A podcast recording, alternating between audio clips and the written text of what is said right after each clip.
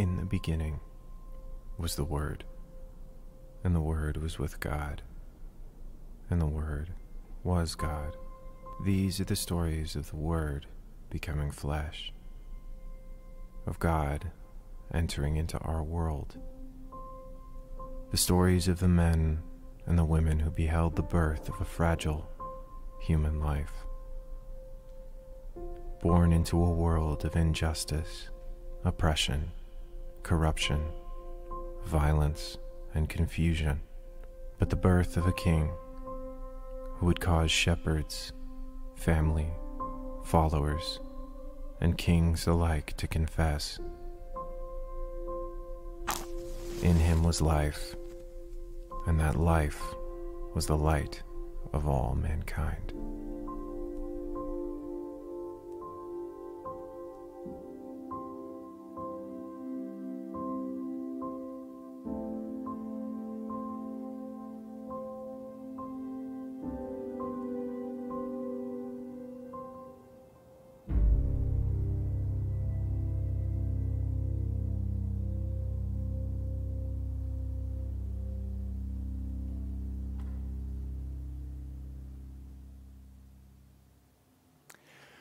Good morning, Grace Commons. My name is Daniel, and I'm one of the pastors here. Uh, so thankful that you were joining with us this morning in worship as we set apart this time of the year, every year, uh, to remember what it means that the Messiah came.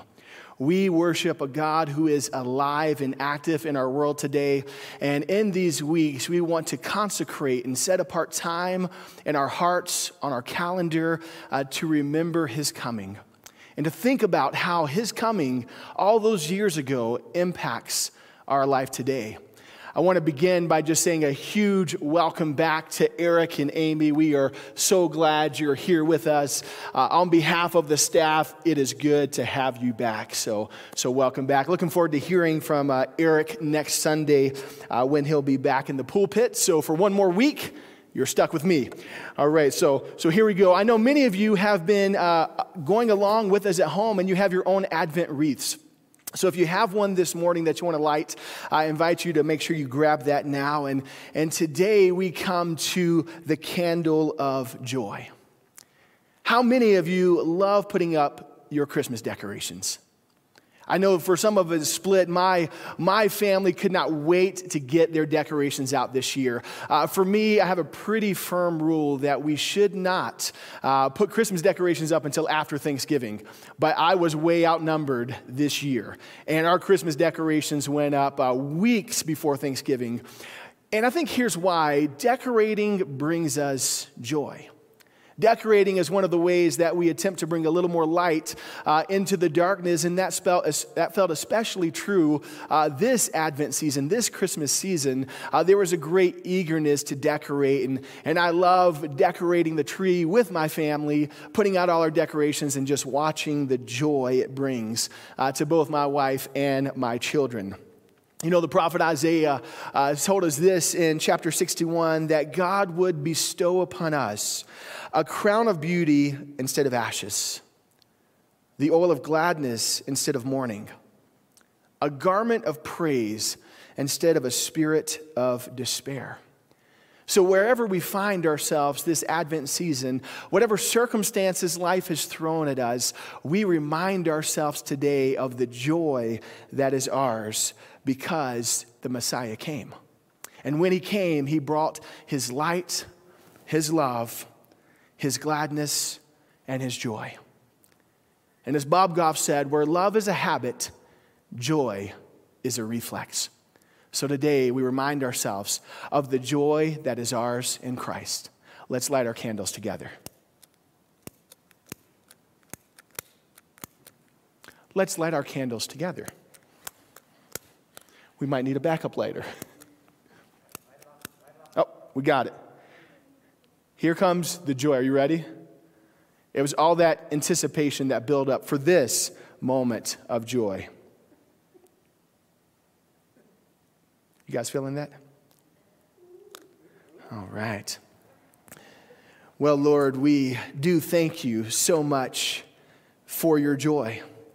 We thank you for lighters that work. We thank you for being with us in this moment.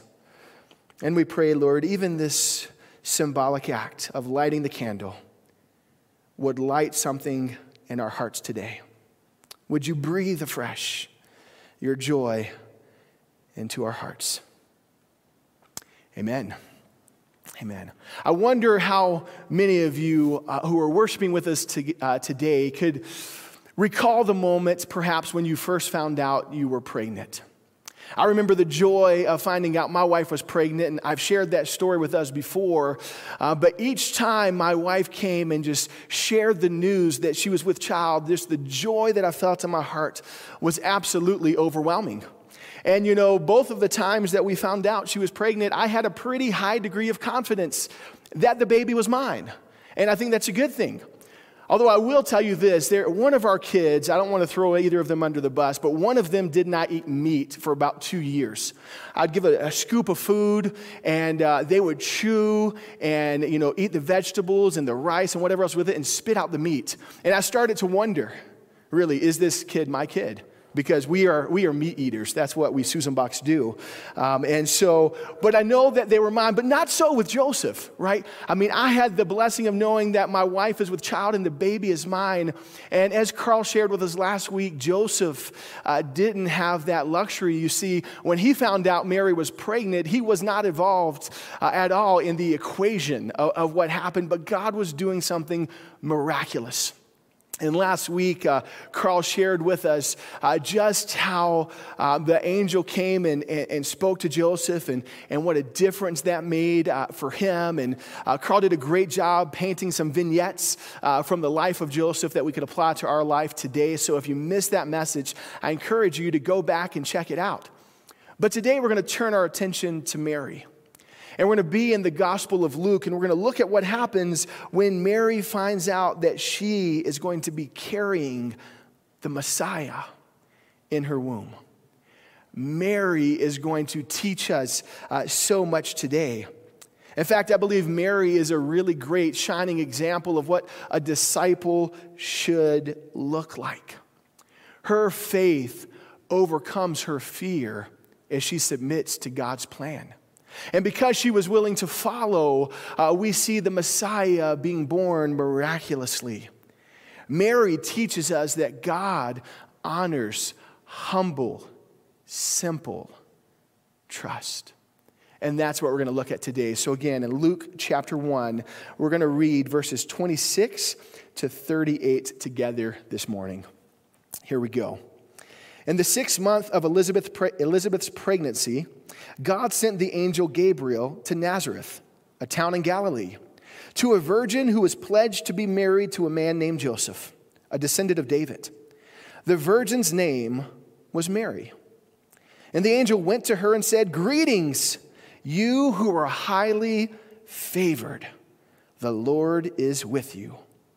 And Mary was greatly troubled at his words and wondered what kind of greeting this might be. But the angel said to her, Do not be afraid, Mary, for you have found favor with God. You will conceive and give birth to a son, and you are to call him Jesus. He will be great, and he will be called the Son of the Most High. The Lord God will give him the throne of his father David, and he will reign over Jacob's descendants forever. His kingdom will never end. How will this be? Mary asked since I am a virgin? And the angel answered, The Holy Spirit will come on you, and the power of the Most High will overshadow you.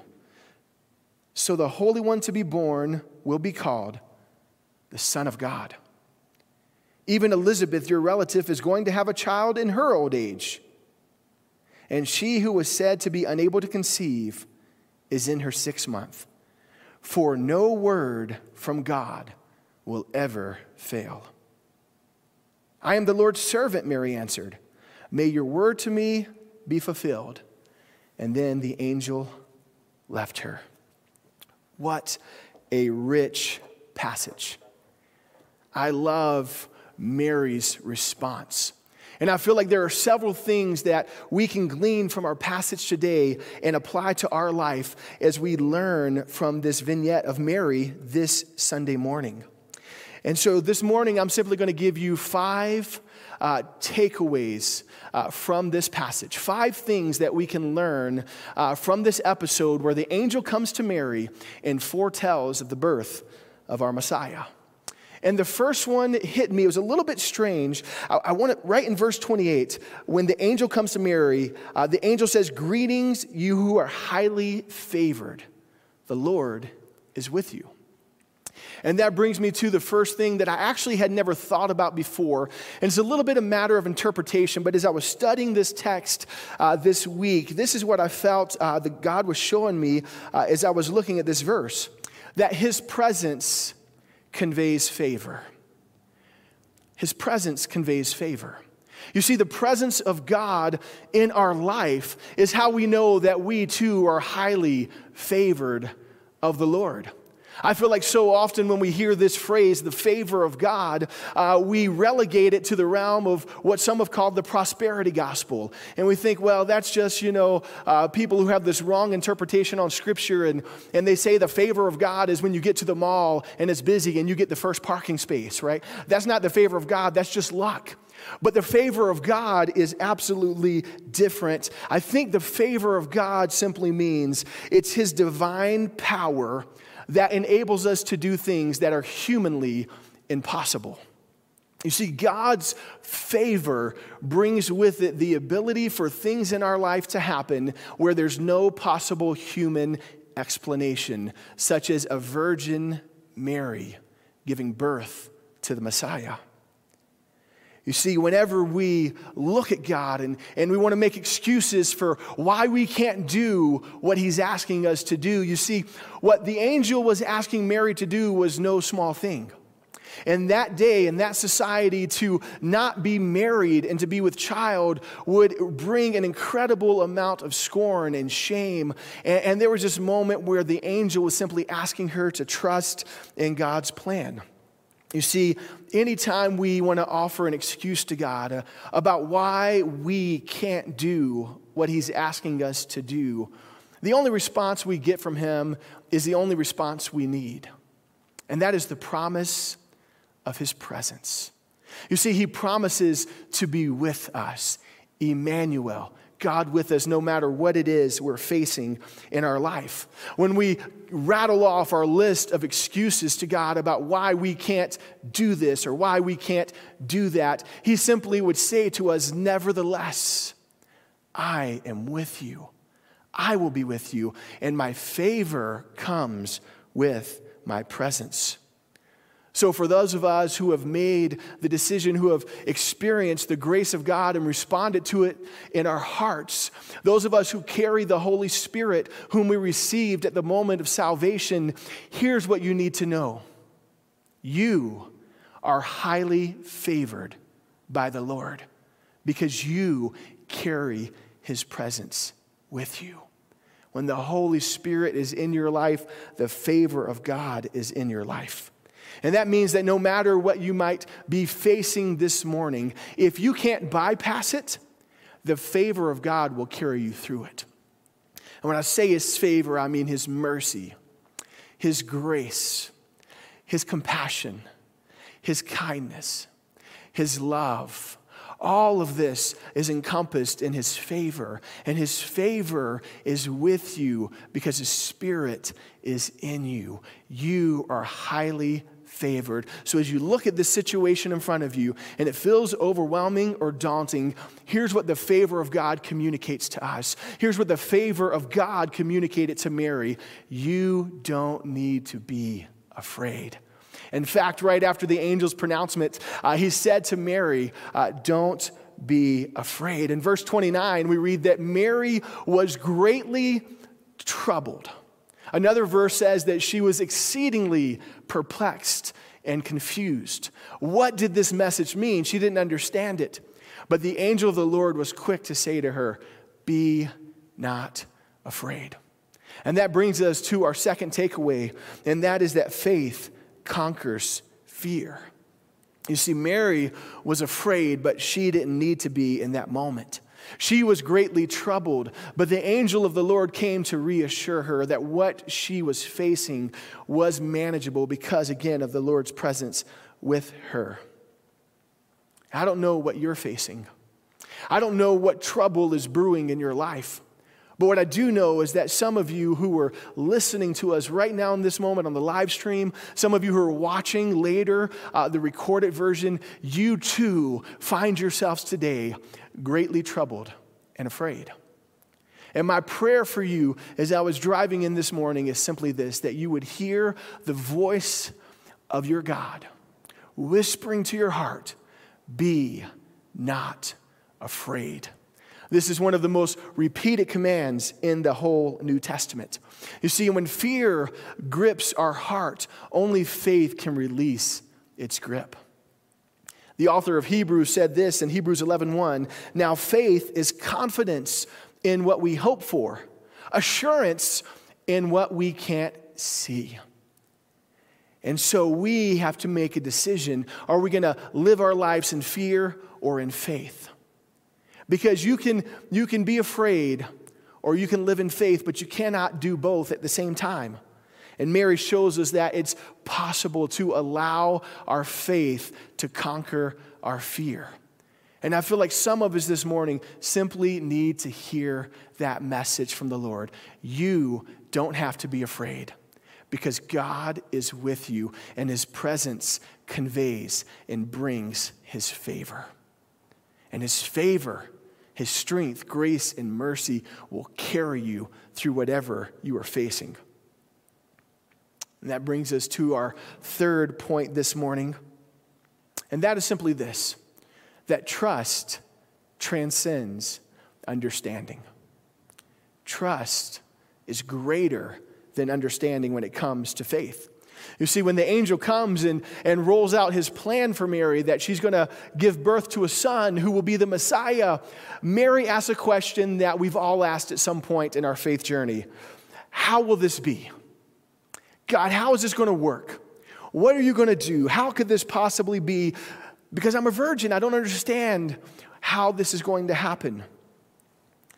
But it's important that we remember this morning that understanding what God is doing is not a prerequisite for trusting who God is.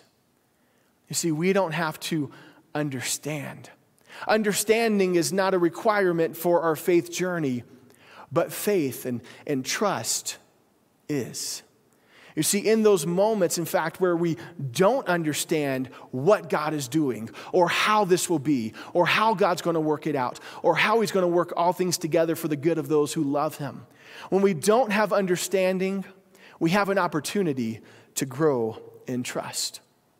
In fact, Bill Johnson once said, We don't get the peace that passes understanding until we give up our right to understand.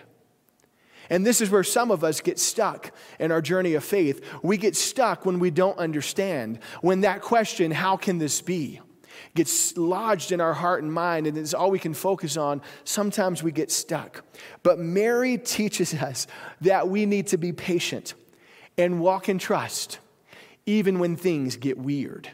I mean, think about it. if you're reading this text, we know how the story plays out. We understand the virgin birth these thousands of years later, but Mary had no idea how all of this was going to play out. Imagine how weird, how bizarre, how mind boggling this must have been for her. And she teaches us hey, it's okay. Life's going to get weird sometimes, but when it does, you don't have to figure it out, but you need to trust in God.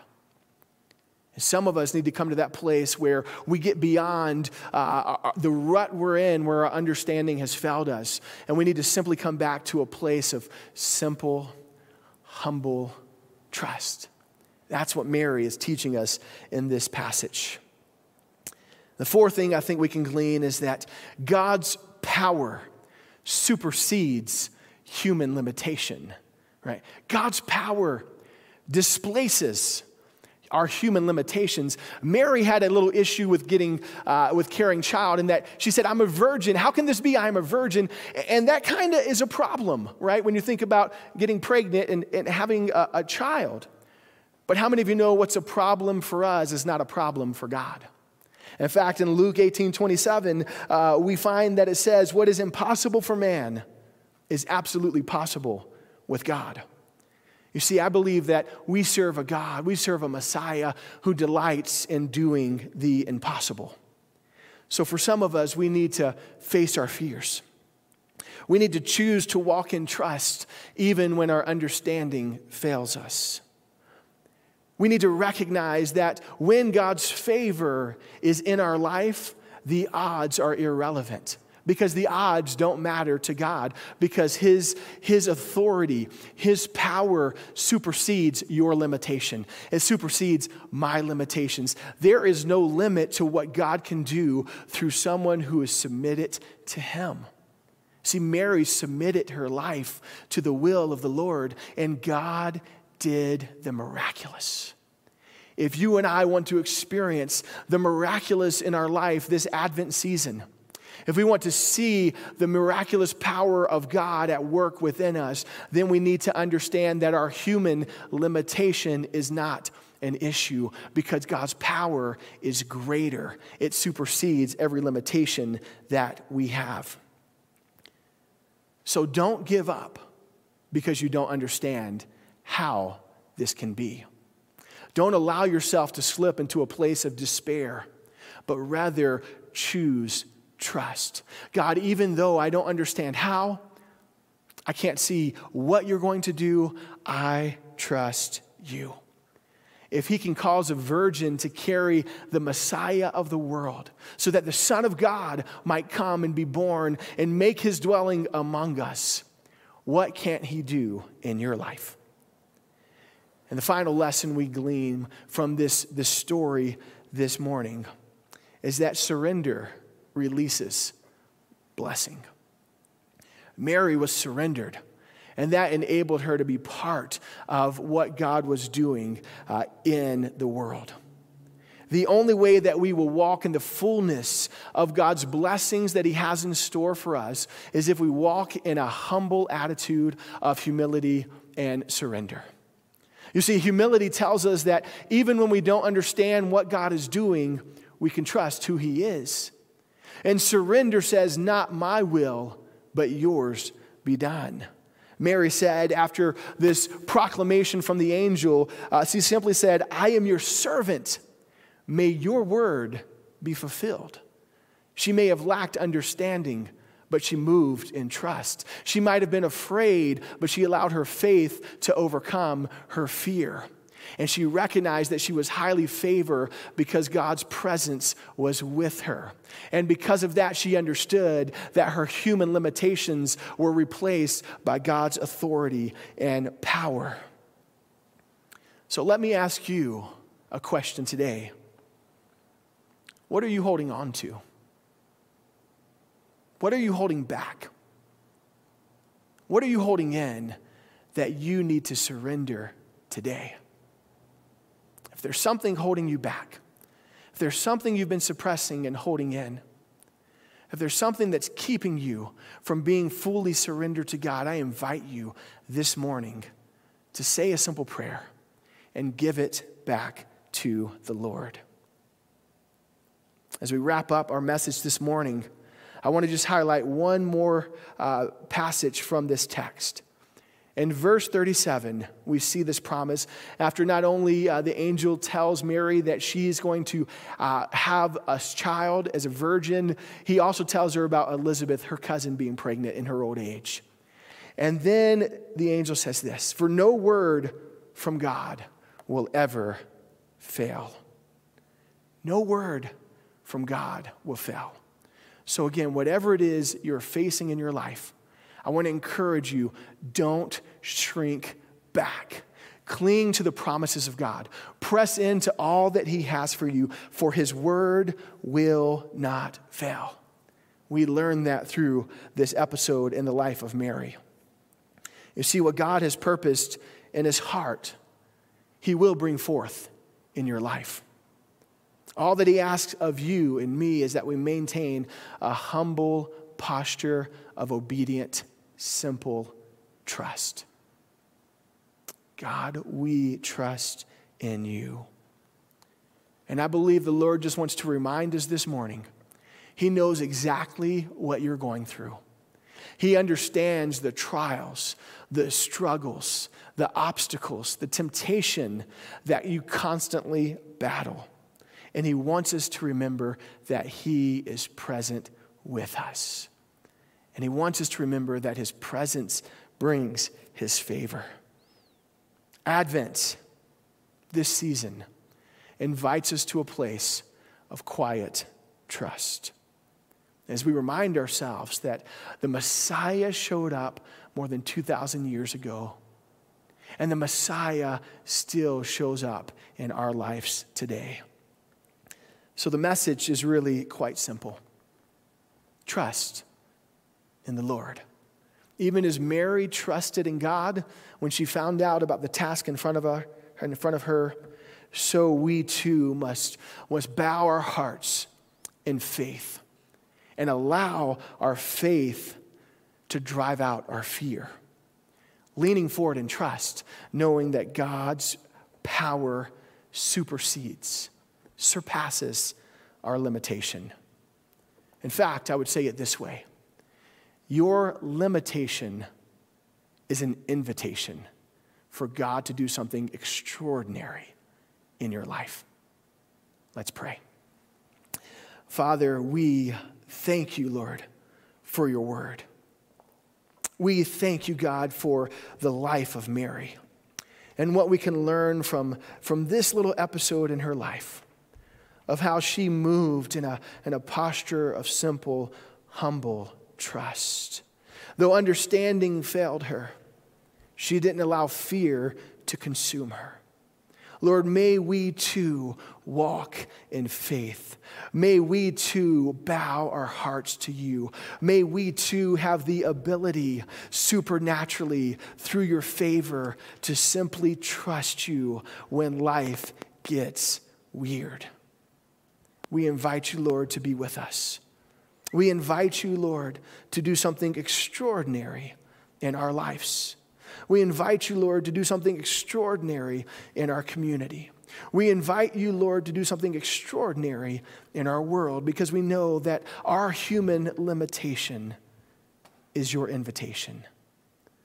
So today we simply invite you would you come again into whatever it is we're facing, into the trial in front of us, into the pain that we're carrying? Would you come and do what only you can do. We thank you, Lord, for your presence today. Amen.